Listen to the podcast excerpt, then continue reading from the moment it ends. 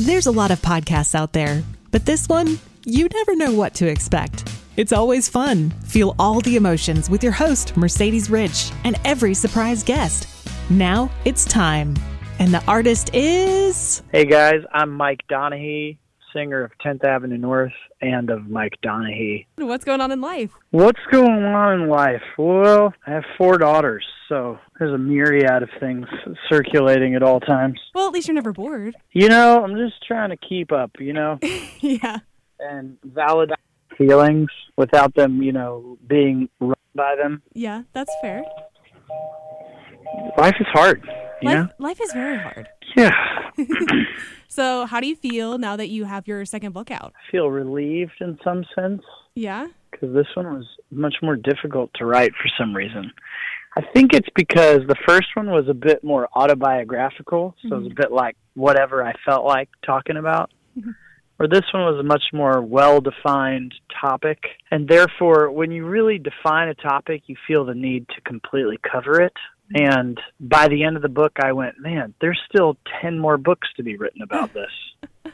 so maybe that's a good sign. Yeah, I mean, I would say it's a good sign because the book is full of full of great information. Man, I'm trying. It was it was powerful stuff. It was definitely what I needed to read. So, what do you really hope that people get out of this book? Well, obviously, the thing I hope they take away is a thoughtful introspection at their own approach to argument. You know, I kind of wrote the book thinking I was going to talk about different arguments and different positions, and as I was writing it, I started I, I started to feel uncomfortable because I started getting convicted of, man, I have a lot of work to do in how I approach people and how I argue and how gentle am I in my response? And so I hope anyone who reads this kind of walks away going, man, am I just trying to win fights or am I actually trying to love people well? What was kind of like the final nail in the coffin that you knew you were supposed to write this book? Yeah, you know, honestly, there were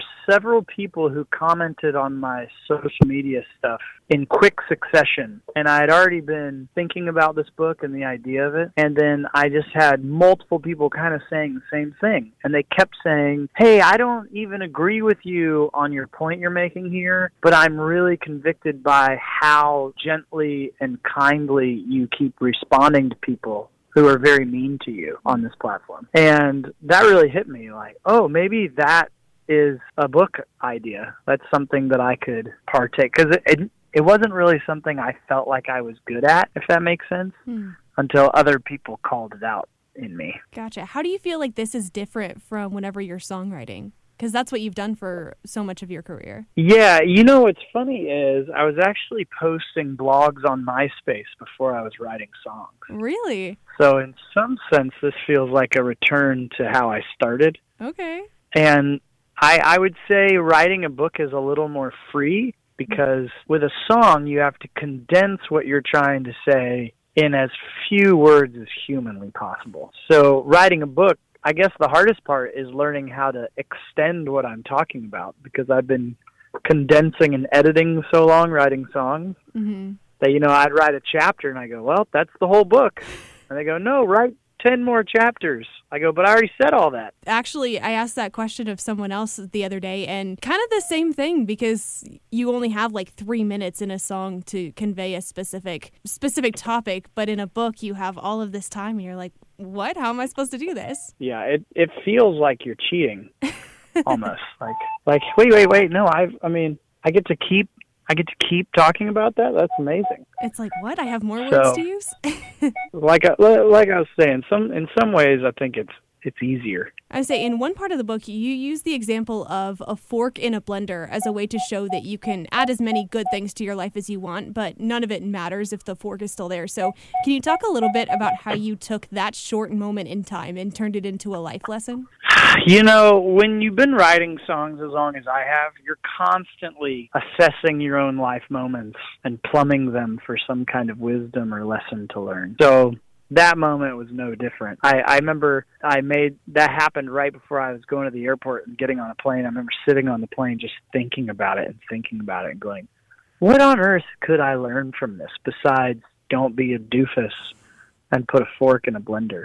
and I started thinking about why was the fork hidden and what was going on and what could the fork represent? And I actually first used the analogy of that blender story talking about my first book of everybody wants to hear God's plan for their life. But then when God tells you something you don't want to hear, you're like, yeah, yeah, yeah, give me something different. you know, like, hey, God, what's your plan for my life? And he's like, I want you to forgive that person. No, no, no, no, no. I mean, what's what's my what's your plan for my career? Yeah, I want you to forgive that person. And you're like, no, no, no, no, no. and that's kind of how the analogy was born. Yeah, he always brings us back to what we need to come to, and we, you know, we always we don't not always but we do tend to like go forward to something else. And he's like mm, no we're gonna we're gonna go back to this. In in our society we live in a very holiness as means of addition or maybe i should say it like significance by the way of accomplishment. And a lot of holiness what i look at is actually like a means of subtraction there's two ways to get content either try to get more and more and more until you feel content or actually possess less and less and less until you realize you didn't need those things anyway. Yeah, that's a really interesting perspective. You know, I sat down and read most of this book this weekend, and I was really convicted because we do disagree so terribly today in our world. And this whole book is coming out of your life experience, showing practical advice for doing that very thing. So, how, what would you say are pr- the first practical steps to learning how to disagree lovingly? Yeah, I mean, first and foremost, just listen, listen, listen some more. You know, my friend Shamir he was telling me his wife and him were in an argument and he he made her sound like someone who was mentally unwell like the way he and he was texting me what was going on. He goes you need to you need to help me figure out how to like fix my wife basically. And i said hey bro i want you to take a second and i want you to re-text me what's happening but this time pretend you're her and say it in such a way that if she read this text she would say yes that's exactly what i said. Well what happened 10 minutes go by and then I get this version of events that's completely different than what he'd been saying. And that goes to show a lot of times when we start an argument, we start based on the caricature of someone that we're painting in our head. So you're saying blah blah blah blah blah. And one of the the most fundamental ways to actually have a constructive argument is to be able to paraphrase the other person's argument so well that they would say, Yes, that's exactly what I'm saying. The other thing I would say, my buddy Mark, him and his wife were in an argument about something for two years. And we're out for a run one day and he goes, Bro, we finally fixed we finally figured it out. I go, Oh, so you know, who gave in to who? He goes, Neither we both still disagree on the point. I go, well, what happened? He goes, I actually understood where she was coming from. And I think that's so important to remember that most of us don't even need to be agreed with. We just want to be heard and understood. Yeah, that's that's so good. So now that you've written this book and now that you you know you think about this a lot more because it's something that you've done all the research on, is it still really difficult to do or is it something that's a little bit easier every day? You know, it's funny, dude, what just something just happened to me and someone was laughing at me. They're going, "Oh, it's your fault for writing that book, bro, cuz now you're getting the practice." you know, it's it's it's kind of funny how when you write about something, suddenly it feels like you're given the opportunity to practice what you were preaching very quickly. And the way our world is, I always have opportunity to practice gracious disagreement. And honestly, it was kind of inspecting my own life and realizing how much how I how much work I felt like I had to do in this, even though other people were saying of me, "Hey, you're good at this." When I looked inside, I said, "Man, I'm way short of where I need to be." So I think I wrote this book to try to teach myself before I try to teach anyone else. Mm, I think that's the best perspective you can have though because whenever we whenever we think about things and include ourselves in it, it's not just talking to someone else. It's it's personal. Yeah. And teach what you know. That's a basic. Everybody would agree. You don't want a PE teacher who's only studied Shakespeare. Yeah. And you don't want a theater teacher who's only ever studied uh, physical education, you know. So hopefully I'm getting to know it better as I'm learning and teaching. Yeah, absolutely. What would you say is your favorite quote from the book and why? My favorite quote? From the mm. book, yeah. You know, my favorite quote I came upon, it's not my quote, but it's in the book, is a T.S. Eliot quote, mm.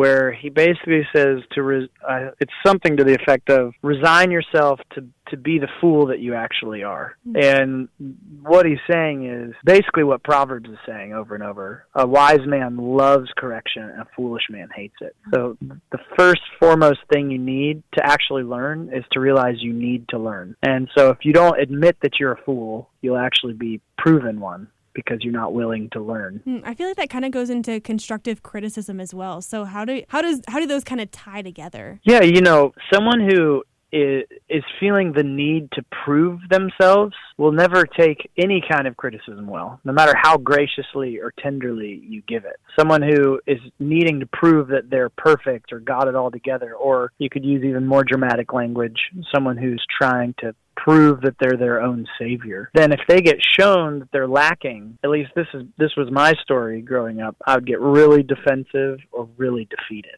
And someone who's on the path to wisdom doesn't get defeated or defensive because they realize, yeah, I'm I mean, you could take it spiritual and say, I'm so bad I need a savior. So I'm not going to get defensive. I, yeah, I need help. Yeah. And I'm so loved by God that he was glad to die for me. So that ought to keep you from being super defeated.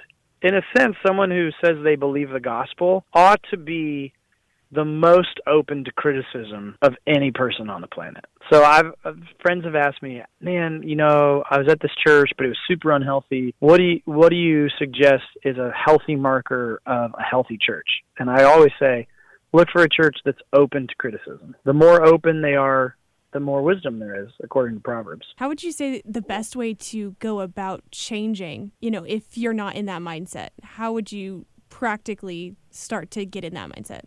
yeah, unfortunately, uh, I think you can only learn by receiving it. Yeah. And the only way you can receive it is if you open yourself up to it. And I find all, I know a lot of people who uh, they go, well, I, I don't have to work on that because everyone in my life agrees with me 100% of the time. And I always say, well, that probably means you're not in a relationship with anyone but yourself. And you've cultivated an atmosphere where they, no one feels safe enough to tell you what they actually think. Mm, There's wisdom in that. Yeah, 100%. There is a quote in the book that says, It's paradigm shifting to realize that Jesus looks past the action and sees the heart. And it's just such a profound sentence. So, how does that fit into the main theme of the book and learning how to lovingly disagree? Yeah, man, you know, we always give ourselves the benefit of the doubt, don't we? Mm-hmm. I heard Tim Keller, he was talking about forgiveness, and he was saying how when someone hurts us or wrongs us, we see them as a one dimensional character. You know, they're just a villain, and all their motives are wrong, and all their thoughts are wrong, and oh, that guy, he's such a blah, blah, blah. But when we think of ourselves when we've hurt someone, like, well, if you knew everything that was going on, you know, if you knew was happening at the time, and you know, I didn't get enough sleep, and you knew this was happening with my family, and blah blah blah blah. You know, we see ourselves as three dimensional, and I think you know the more we can see other people as hurting, scared, lonely, complicated people, you know, the easier it is to show grace. Uh, than when we paint them as just pure villain. Yeah. So, what do you think the prayer is for anyone who reads this book? Yeah.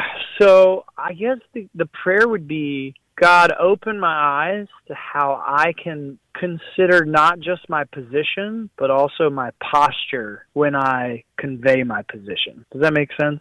Yeah. Can you delve into that a little bit more? What do you mean by position and posture? Right. So speak the truth in love. I know a lot of people who they tell someone the truth. Or let me let me give you an example. You know, our band got picketed one time Hmm. by a group of fundamentalists and I went out and I talked to them and I said, "Hey guys, how's this go? How you doing?" They're like, "Well, you know, you're playing the devil's music. That's what's going." And I said, "Well, how do you feel like this method is where you know they had signs, they were screaming at everyone they were going to hell, just screaming at the top of their lungs, pointing and screaming." And I said, "How do you feel like this method is going?" Like, how do you think the strategy's working? And I'll never forget what he said to me. He goes, Doesn't matter. We're telling them the truth. And that little sentiment is how a lot of people actually think. They go, Well, it doesn't matter how offensive I am. It doesn't matter how curt or impolite I present something, how rude it is. At the end of the day, as long as I'm speaking up and telling them the truth, then, you know, truth is hard and it's tough to hear, but that's on them. Hmm. I mean, I like according to Paul to Timothy, Paul says in Second Timothy, he goes, "Hey, hey, Timothy, correct your opponents with all gentleness." So he he says, "Yeah, you're supposed to correct them. You're supposed to tell them the truth, but also the way you communicate that truth is just as important." Wow. Yeah. Does You know that makes sense? So yeah. speak the truth in love is what we're told in Ephesians. Yeah, that perspective is definitely something I feel like we don't pay attention to as much in society, but definitely something we should because when we look at how we're responding to people, but also how we're how we're talking to people and how we're approaching different situations, it really does color how the other person responds. Yeah, hundred percent. So, I've got a question that doesn't necessarily have to do with your book, but it's something I ask everyone that I interview. So, I discovered God's calling for my life while living in an RV in Arkansas. So, what is your living in an RV moment? Man, I'm still trying to figure out what God's call in my life is. So good for you. You figured it out. That doesn't mean it Um, won't change. Yeah. Uh, I mean, for me, probably the most radical thing that's happened to me is when I died in a car accident when I was a senior in high school and flatlined three different times. And afterward, I had to lay on my back for two months. And that's the first time I asked for a guitar because I was just laying around with nothing to do. And it's pretty wild because if I hadn't been in that car accident, I would never have learned how to play guitar. And so that would be a, an instance of me not even realizing huge shift in my future has just occurred. Yeah, definitely. And how can me and anyone listening pray for you and pray for the people in your life? Hmm, that's a great question. Man, right now, right now, what do we need?